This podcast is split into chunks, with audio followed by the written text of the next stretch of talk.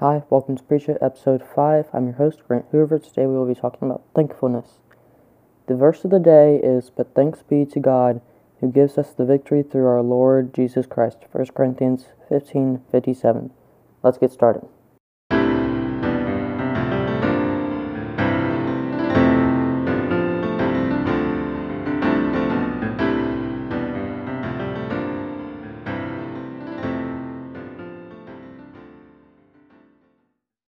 Alright, my verse of the week thoughts are we need to be thankful that God can overpower anyone. Jesus brings us victory through his death. When he died, he took our sins and brought us victory, and we need to be thankful for that.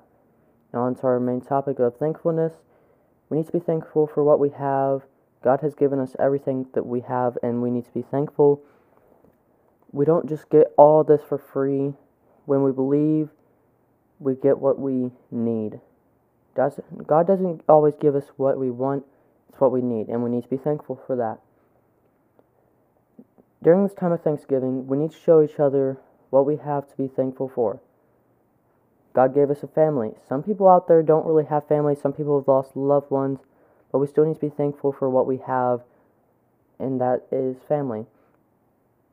Even if we don't get along, though, we still love each other, and we know that, and we need to be thankful for being able to be around all of these people. God gave us our shelter, the roof you sleep under.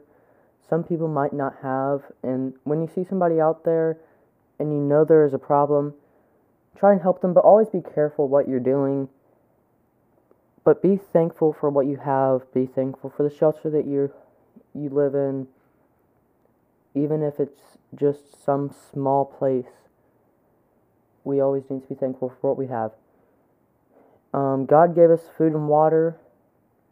There are people out there in different countries that you can take mission trips to that you'll see that don't have food, that don't have clean water.